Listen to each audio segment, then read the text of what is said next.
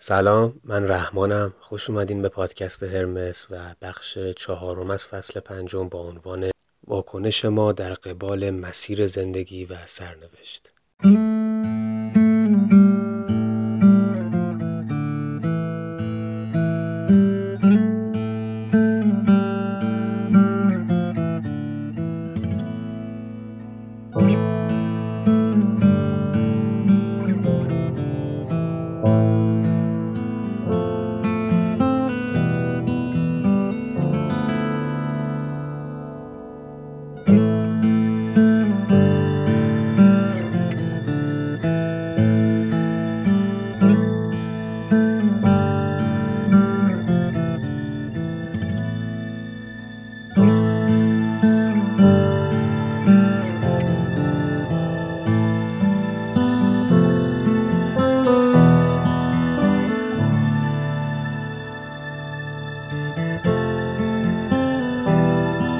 بریم سراغ اصل اول این بخش و در مجموع اصل چهل و هفتم از ابتدای فصل پنجم. سرنوشت انسان هر صورتی که به خودش بگیره عناصر اون همواره یکسانن. و از این رو در اصل همه جا یکیه. چه توی کلبه باشه چه در کاخ شاهی باشه چه در صومعه یا در سپاه. اتفاقات ماجراها موارد خوشبختی و شوربختی ممکنه که بسیار متفاوت باشن. با این همه زندگی مثل محصولات قنادیه. شیرینی ها از حیث رنگ و شکل گوناگونن اما همشون از یک خمیر سرشته شدن و موفقیت هر کس به شکست دیگری بیش از اون شباهت داره که آدمی به هنگام نقل ماجرا تصور می‌کنه. وقایع زندگی مثل تصاویر درون یک کالایدوسکوپ هستن. kaleidoscope یه لوله شکل نماه که با چرخوندنش اشکال و رنگهای مختلفی در برابر چشم ما ظاهر میشه. این کلمه خوش نقش نما هم ترجمه شده.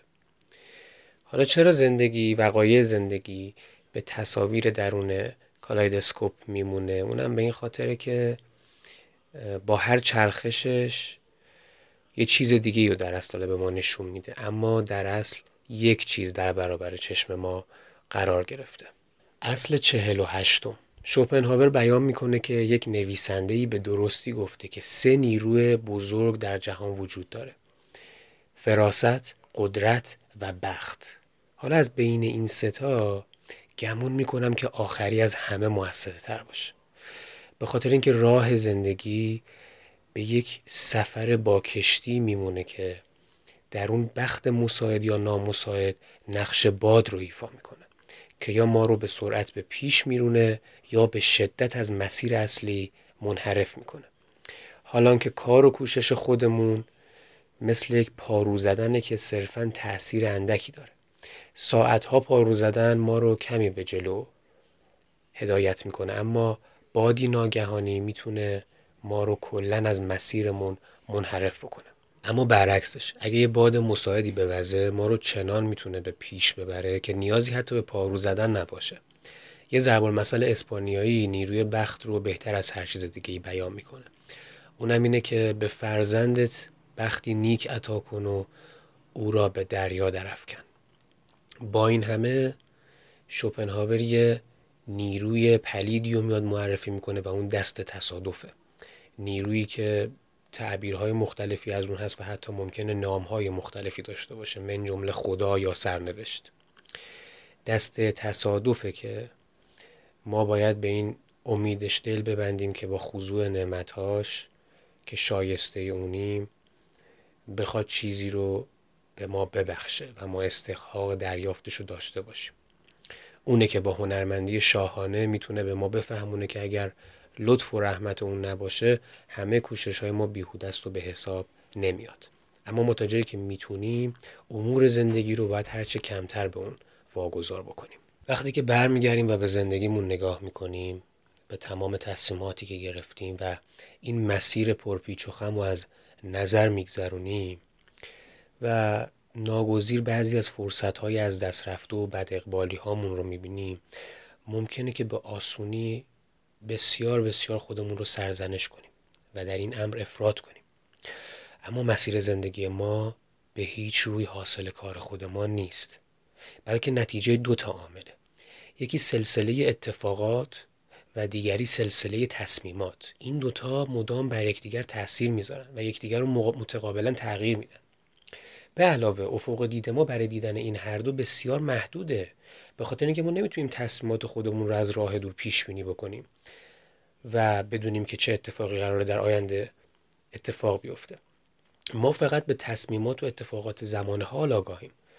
به خاطر همین تا وقتی که هدف ما دوره حتی نمی‌تونیم به درستی جهت یابی کنیم بلکه ناچاریم به طور تقریبی و با حدسیات به سوی هدف پیش بریم. یعنی غالبا راه رو با حرکت به چپ و راست در جهت مقصود بپیماییم. کاری که می‌تونیم بکنیم چیه؟ اینه که فقط توی هر زمانی که هستیم مطابق با شرایط موجود تصمیم بگیریم و امید داشته باشیم که تصمیم ما اونچنان باشه که ما رو به هدف نزدیکتر بکنه. غالبا وضع به این شکل که شرایط و مقاصد اصلی ما به دوتا نیروی مخالف میمونن که ما رو به دوتا جهت متفاوت میکشونن. پس چی شد؟ ما یه طرف قضیه شرایط رو داریم یه طرف مقاصد اصلی. شرایط میشه آنچه که داریم امکاناتی که داریم همون عرفی که میگیم شرایط. از یه طرف مقاصد اصلی خب اون مقصدهای نهایی که اهداف ما هستن و ما می‌خوایم بهشون برسیم. غالبا وزن اینطوریه که این دوتا با همدیگه در تضادن با همدیگه نمی‌خونن. خیلی از ما مقاصدی داریم و اهدافی داریم که بسته به شرایطمون نمی‌تونیم بهش برسیم. حالا این شرایط می‌خواد مالی باشه می‌خواد مذهبی باشه می‌خواد خانوادگی باشه فرهنگی باشه به هر مدلی که هست. حالا این شرایط و مقاصد که عموما هم در تضاد با یکدیگرن برایندشون و ماحصلشون میشه مسیر زندگی. ترنس زندگی آدمی مانند یکی از بازی هاست. اگر تاس چنان که مایلیم ننشیند ناچاریم با عددی که بر حسب تصادف آمده است چنان هنرمندانه بازی کنیم تا نتیجه بهتر شود. حالا اگه ما بخوایم خلاصه ترش رو بگیم میشه سرنوشت ورقها رو در هم میآمیزه و ما بازی می‌کنیم. اما درسته که ترنس اومد مثال تاس رو زد و احتمالا تخت ند در مد نظرش بوده. ولی این تشبیه مناسب ترین تشبیه. زندگی مثل یک بازی شطرنجه. ما نقشه میریزیم ولی این صرفا بسته به نقشه که ما ریختیم نیست. اجرای اون مشروط به حرکت هایی که رقیب به دلخواه انجام میده. خیلی مثال درست و زیباست. حالا این رقیب توی زندگی ما سرنوشت. در اپیزودهای قبلی گفتیم که شوپنهاور هم به سرنوشت معتقده. حالا تغییراتی که بدین منوال توی نقشه ما ایجاد میشه اونقدری بزرگه که عملا خطوط اصلی نقشه رو دیگه حتی نمیشه تشخیص داد.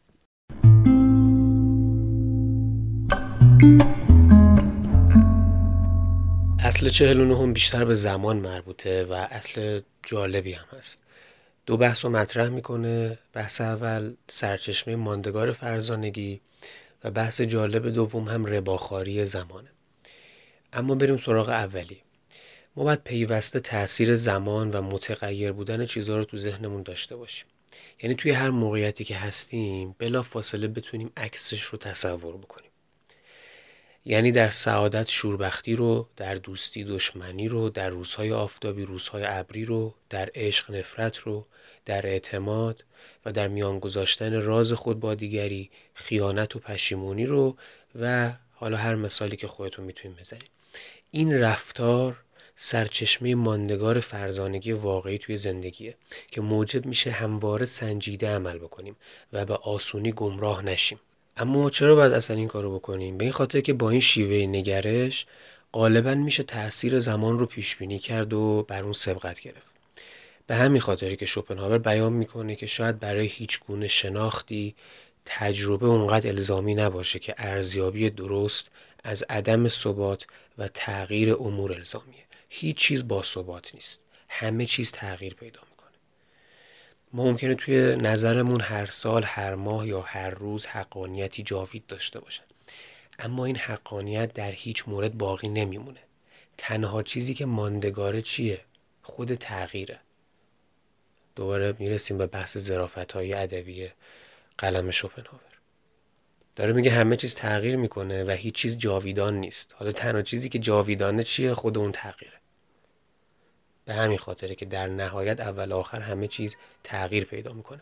برای همین ما در هر نقطه ای که هستیم باید بتونیم عکس اون رو هم در نظرمون داشته باشیم تا بتونیم زمان رو پیش بینی بکنیم. آدم عاقل کسیه که فریب اون ثبات ظاهری رو نخوره. در عین حال بتونه راستای دگرگونی رو هم پیش بینی بکنه. اما بریم سراغ رباخاری زمان. رباخاری زمان یعنی چی؟ اول به واژه شناسی بپردازیم. بریم سراغ خود رباخاری. رباخاری خب یه اصلیه که برمیگرده اصلا به پیش از میلاد و خیلی طولانیه و قدمت داره یعنی و همیشه مورد نکوهش قرار گرفته. چه در مسیحیت چه در یهودیت و حتی در اسلام. رباخاری یعنی که اون زمانها که حتی مفهومی مثل بانک وجود نداشته می اومدن جنس یا مالی رو به یک نفر قرض می‌دادن یا در اختیارش قرار می‌دادن. و در بازگشت از همون جنس یا به همون میزان مال اما با یه سود بیشتر دریافت می‌کردن. این ساده ترین حالتش اینه که مثلا من الان تو یه دونه آدامس می‌خوای یه دونه آدامس بهت میدم ولی تو بعد مثلا تا هفته آینده به من سه تا آدامس پس بدی. یا من هزار تومن الان دارم به تو میدم که تو کارت را بیفته ولی تو سه روز دیگه باید به من دو هزار تومن پس بدی. این میشه رباخاری. حالا رباخاری زبان یعنی چی؟ زمان. بذارید از اینجا شروع کنیم. ما نباید پیش از فرارسیدن زمان واقعی یک چیزی طالب اون چیز باشیم. بعضی چیزها رو فقط زمان می‌تونن با خودشون به همراه بیارن. وگرنه ما خواهیم دید که هیچ رباخاری بدتر و زورگوتر از زمان نیست.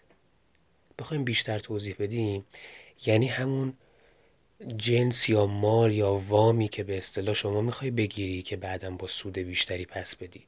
بیای این کار رو حالا طرف حساب طرف قرار داده باشه زمان. یعنی بیای از زمان وام بگیری. به این مفهوم میگن رباخاری زمان. حالا چرا ما میگیم که این کار رو نکن؟ به این خاطر که اگه زمان رو وادار به پرداخت مساعده ای بکنیم مساعده یعنی چی؟ اون پولی که زودتر از موعود به شما داده میشه. مثل کسی که توی شرکتی کار می‌کنه برفرض هر سیوم هر برج به اینا حقوق میدن بعد الان بیستم شما مثلا نیاز به پول دارین یا پولاتون ته کشیده میین مساعده می‌گیرین. از رو صندوق یه میزان پولی رو ور میدارین جلوتر از اون روزی که قرار حقوق بگیرید. و حالا اون روزی که به شما حقوق میدن از حقوقتون اون رو کسر می‌کنن اون مساعده ای که گرفتین. و مساعده از ریشه کمک گرفتن دیگه. مساعدت کردن. حالا میگه وقتی که زمان رو وادار به پرداخت مساعده ای می‌کنی یعنی پیش پیش ازش زمان طلب می‌کنی می‌بینی که بهره هایی که ازت طلب می‌کنه از بهره هر یهودی رباخار سنگین تره مثالاش چیه؟ یه درخت رو میشه با آهک زنده و گرمای مصنوعی جوری پرورش داد که در عرض چند روز برگ بزنه و شکوفه بده و میوه بده. اما این دیری نمیگذره که خشک میشه مثال دیگه اگه توی نوجوانی توی سل 19 سالگی بخوای مثل یک آدم سی ساله فعالیت جنسی داشته باشی حتی فقط به مدت چند هفته میشه از زمان مساعده گرفت. اما داری بخشی از نیروی سالهای آینده یا بخشی از زندگی خودت رو به منزله بهره پرداخت می‌کنی. یا حتی بیماری هایی وجود دارن که فقط زمانه که می‌تونه اونا رو از بین ببره و باید یه مدت زمانی طی بشه که اینا از بین برن. اگه شما صرفا بخوای زودتر از موعود از زمان مساعده بگیری که فورا اینها رو از بین ببری و بلا فاصله سلامت تو پیدا بکنی شاید بیماری از بین بره. اما بهره اون یعنی ضعف و درد مزمن تا پایان عمرت باقی میمونه. حتی مثال مسافرت هم مطرح می‌کنه و اینکه برفرض شما می‌خواید مسافرتی برید مسافرت طولانی برید که حالا به یک مبلغی نیاز داره. این مبلغ رو می‌تونید با یک سال دو سال پس انداز کردن جمع و جور کنید و مهیا بکنید و بعد از اون به اون سفر بپردازید اما شخص میاد یه وام کلان می‌گیره و می‌خواد در همون لحظه سریعا اون سفر رو بره. بهره که بعدا پرداخت می‌کنه اختشاشی توی حسابداری و کسری افساینده و این داستانا به وجود میاره که هرگز دیگه ازش خلاص نمیشه. حتی چیزی که تو ذهن من الان اومده اینه که اون داستان معروفی که آدمایی که می‌خوان عروسی بکنن و حالا این فرهنگی که حتما باید عروسی گرفته بشه و دو طرف رو سخت لای منگنه می‌ذارن که حتما عروسی بگیرن شخص می‌بینیم که با توجه به هزینه های امروزی و وضعیت معیشتی که خیلی سخت شده مجبور میشه که یه وام کلان بگیره که صرفا بتونه از پس اون عروسی اون شب بر بیاد. که حالا همه چیز خوب به نظر بیاد و همه تعریف بکنن و بالاخره راضی بشن که این آقا یا این خانم عروسیشون رو گرفتن اما اون بند خدا می‌بینی حالا بعد ده سال پونزده سال یا به تعبیری یک عمر بهره اون یه شب رو بپردازه. حتی خیلی اینو ربط دادن به هزار و یک شب. یعنی یک شب شما یه وامی گرفتی حالا هزار شب باید اونو پس بدی. پس رباخاری زمان یه همچین مفهومیه. قربانیاش کسایی که نمی‌تونن صبر بکنن. شتاب دادن به روند گام به گام و سنجیده زمان کاری بسیار پرهزینه است. به خاطر همین آدم باید خیلی خیلی مراقب باشه که به زمان وامدار نشه.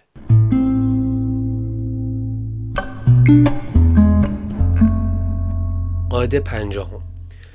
این قاعده بیان می‌کنه که توی امور زندگی روزمره میشه یه تفاوتی رو بین آدم های عادی و آدم های عاقل به وضوح دید. اون تفاوت چیه؟ فردی که عادیه به هنگام اندیشیدن و ارزیابی خطرات احتمالی همیشه نگاهی به گذشته داره. فقط به این توجه می‌کنه که توی گذشته چه اتفاقات مشابهی رخ داده. اما شخص عاقل به عکس همیشه گوش چشمی به آینده داره و اینکه چه چیزی در آینده احتمال وقوع داره. یه ضرب مسئله اسپانیایی هم هست که میگه آنچه طی یک سال واقع نمی شود ممکن است در عرض چند دقیقه اتفاق بیفتد. تفاوت مورد بحث طبیعیه. به این خاطر که محاسبه آنچه که احتمال وقوع داره نیازمند عقله اما دونستن اونچه که واقع شده فقط به حواس نیاز داره. به همین خاطره که بحث آدم عادی و عاقل رو مطرح می‌کنه. آدم عادی حتی اگه عقل هم نداشته باشه صرفا با حواسش خب می‌تونه به گذشته همیشه توجه بکنه. اما لازمه چشم داشت به آینده و پیش بینی کردن درست امور عقله که هر کسی اون رو در اختیار نداره. اصل پنجا و یکم فوق العاده است این اصل. انقدر این اصل مهمه که باید روی پیشونی حک بشه. باید زد سردر اونجایی که آدم زندگی می‌کنه که هر روز رد میشه جلو چشمش باشه و ببینتش. در هیچ پیش آمدی یا هر اتفاقی که میفته نباید فریاد شادی برآورد یا برعکس شکوزاری کرد. این به این خاطره که همه چیز متغیره. حتی قضاوت آدم درباره سود و زیان خودش دستخوش خطاه. خیلی از اوقات شما نمی‌تونی تشخیص بدی که اتفاقی که برات افتاده پیش آمدی که پیش آمده به ضررت بوده یا به نفعت بوده. به خاطر اینکه قضاوتت دستخوش خطاه. تقریبا هر کس به مناسبتی از اونچه بعد برای او بهترین واقعه بوده شکوه می‌کنه. یا از پیش آمدی که بعد سرچشمه بزرگترین رنج های اون شده فریاد شادی برمیاره. خیلی از اوقات شما یه چیزی رو از دست میدی و بسیار ناراحتی گله می‌کنی شکایت می‌کنی. اما چه بسا اون برات بهترین اتفاقه و تو خودت این رو نمی‌دونی. و برعکسش چه زمانهای زیادی که فریاد شادی زدی و فوق خوشحال بودی بابت به وقوع پیوستن یک مسئله یک اتفاقی اما بعدا اون تبدیل شده به بزرگترین رنجت و بعدا بابتش بسیار گریه کردی و متحمل رنج شدی. شکسپیر. تعم شادی ها و غم های ناگهانی را چندان چشیدم که دیگر هرگز در نگاه نخست از دیدن چهره این دو مانند زنان انان خود را از کف نمی‌دهم. به همین خاطر باید به اون چه که در زمان حال اتفاق میفته به منزله بخش کوچکی از آنچه ممکنه که هنوز پیش بیاد نگاه بکنیم. کسی که در همه حوادث آرامش خودش رو حفظ می‌کنه نشون میده که می‌دونه امکان شر در زندگی چقدر بزرگ و پرتنوعه.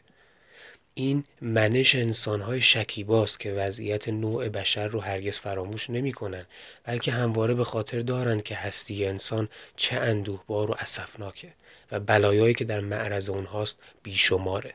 کافیه که فقط یه نگاه به اطراف خودمون بکنیم. به جهان و به هستی نگاه بکنیم تا به یاد بیاریم هر جا که باشیم به زودی شاهد پنج افکندن و دست و پا زدن و رنج بردن برای ادامه این زندگی اسفبار و بی و بی حاصلیم اگه همه اینا رو مد نظر داشته باشیم توقعات خودمون رو کاهش میدیم. یاد می‌گیریم که با وضعیت ها و امور این جهان که هیچ کدوم در حد کمال نیستن خودمون رو سازگار بکنیم و همواره آماده روبرو شدن با حوادث ناگوار باشیم تا بتونیم از اونها دوری کنیم یا تحملشون بکنیم. به خاطر اینکه حوادث ناگوار چه کوچیک چه بزرگ عنصر اصلی زندگی ما هن. این واقعیت همیشه باید توی ذهن ما باشه. اما نباید به خاطر همین واقعیت همیشه رنجیده خاطر باشیم و درباره هر بدبختی که توی زندگی بشر اتفاق میفته به شکوه بپردازیم و چهره عبوس به خودمون بگیریم. یا بدتر از این در اثر نیش پشه دست کمک به درگاه خدا دراز بکنیم. بلکه باید مثل یک انسان شاد با مراقبت آماده دفع حوادث ناگوار باشیم. چه منشه این حوادث حالا می‌خواد انسان ها باشه چه جهان مادی.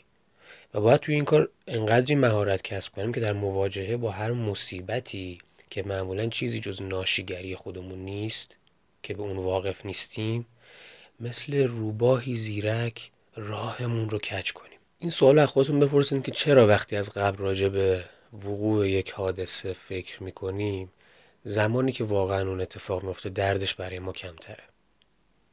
شاید علت عمدهش این باشه که شوپنهاور میگه ما هرگاه که به واقعی قبل از وقوع به عنوان امکان صرف میاندیشیم دامنه مصیبت اون رو از همه جوانب می‌بینیم و بهش اشراف پیدا می‌کنیم و به دین وسیله اون رو دست کم به منزله مصیبتی محدود و قابل درک می‌شناسیم.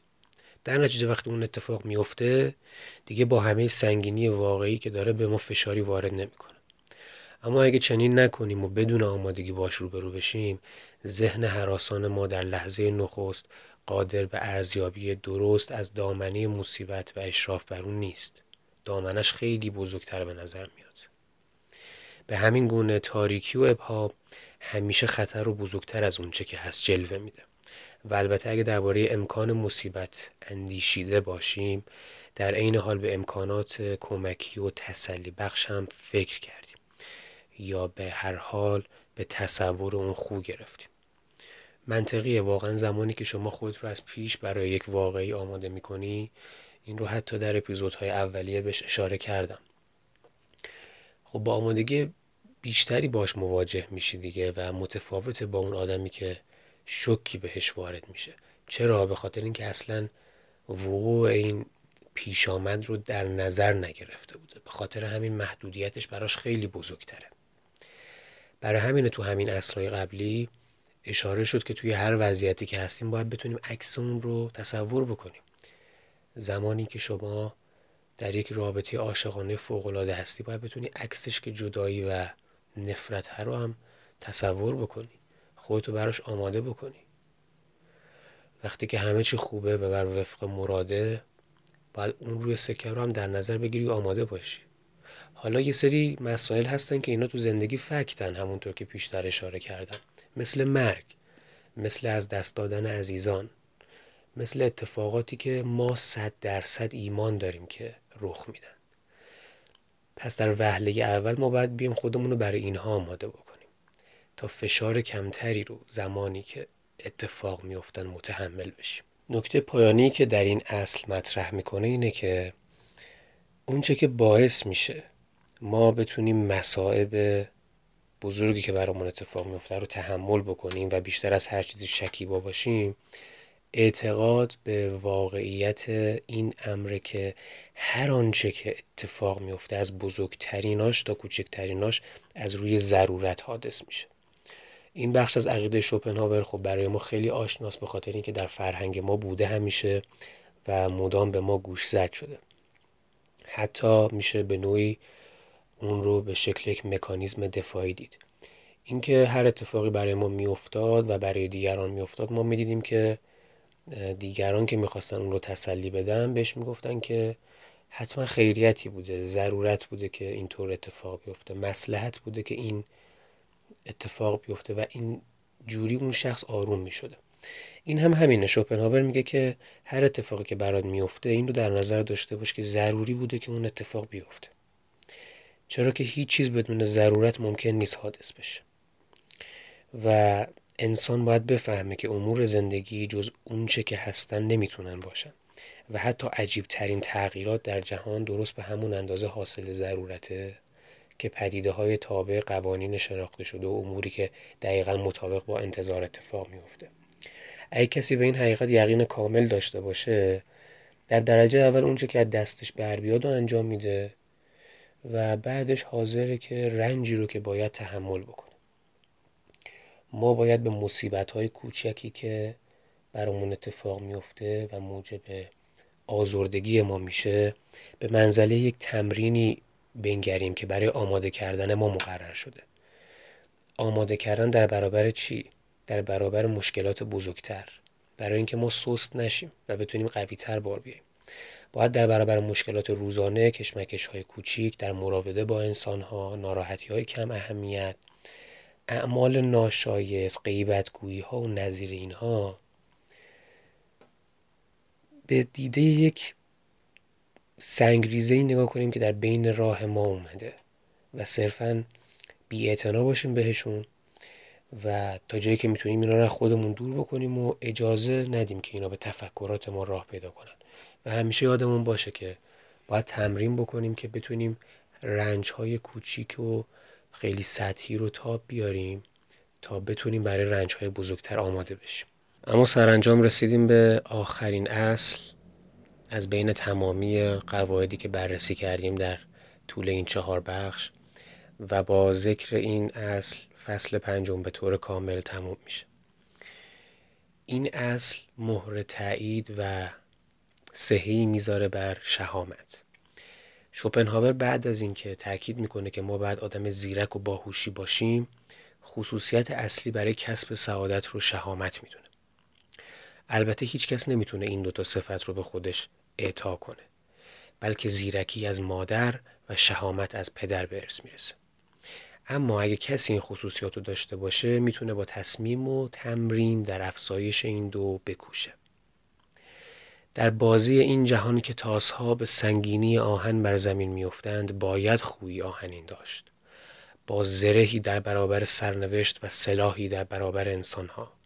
زیرا همه زندگی مبارزه است و برای هر گامی که برمیداریم باید بجنگیم. ولتر. در این جهان فقط با شمشیر آهیخته می‌توان به پیش رفت و آدمی سرانجام با سلاحی در دست میمیرد. به خاطر همین اساس زندگی جنگه. اساس زندگی تلخه. و اون کسی که به محض دیدن متراکم شدن ابرها یا حتی چند پاره ابر در افق در خودش فرو میریزه و ناامید میشه و شکفه می‌کنه روحی جبون داره. شعار ما بعد این باشه که از مصائب مگریز بلکه با جرأت بیشتری به مقابله با اونها بپرداز. تا زمانی که فرجام واقعی خطرناک نامعلومه تا وقتی که هنوز این امکان است که ورق برگرده و عاقبت کار نیکو بشه نباید به ناامیدی فکر کرد. بلکه فقط باید به مقاومت چنان که وقتی لکه ای آبی در آسمان ابری می‌بینیم نباید از بهبود هوا ناامید بشیم. باید اینطوری رفتار بکنیم که اگه جهان بر سر ما هم ویران بشه ما متزلزل نمیشیم. همه زندگی چندان ارزش نداره که به خاطر اون از سر ترس به خودمون بلرزیم یا دل افسرده بشیم. چه برسه به نعمتاش به خاطر همین با شجاعت زندگی بکنید. در برابر مصائب و مشکلات سینتون رو گستاخانه سپر بکنید. اما یه نکته رو توجه داشته باشید. این همه تاکید کردیم با شهامت. این شهامت و شجاعت هم نباید درش زیاده روی بشه. به خاطر اینکه جرأت ممکنه که به جسارت بی تعمل بدل بشه. حتی میشه گفت اگه بخوایم توی این جهان باقی بمونیم ترس تا یه اندازه ضروری هم هست. حالا صورت شدیدتر ترس چی میشه؟ میشه بزدلی. ما اون بزدلیه رو نمی‌خوایم. تمام این حرفایی که زدیم اینه که بزدل نباشیم. وگرنه اتفاقا ذره ترس واسه بقای ما حیاتیه و مهمه. علت این که اصلا ترس یه چیز ریشه در ما و بحث خیلی جالبی که هست اینه که این همه ساله که خلقت حالا آغاز شده و جهان سپری شده این همه موجود منقرض شدن که خیلی از انسان هم به مراتب قوی تر بودن. یکی از علتهای اساسی که اصلا انسان بقا پیدا کرده همین ترسشه. زمانی که توی یه بوته گیاه یه چیزی شروع به لرزیدن می‌کرده. مثلا فلان جونوره می‌گفته بذار برم ببینم چیه. بعد که می‌رفته ببینه چیه یه مهاجم مقابلش که این تومه اون بوده مثلا میخوردتش و اون میمرد. اما همین اتفاق واسه انسان میافتاده. انسان به که بره ببینه چیه میترسیده فرار می‌کرده یه جا پناه میبرده. اصلا به خاطر همینه که وقتی یه جایی سر و صدایی میاد یا یه اتفاقی توی یه نقطه میفته که برای ما مبهمه. بیشتر از اینکه میل داشته باشیم بریم ببینیم چیه میل داریم که خودمون رو جمع جور کنیم بزنیم به چاک. این اصلا علت بقای ما بود. حتی این توی طبیعت هم مشهوده.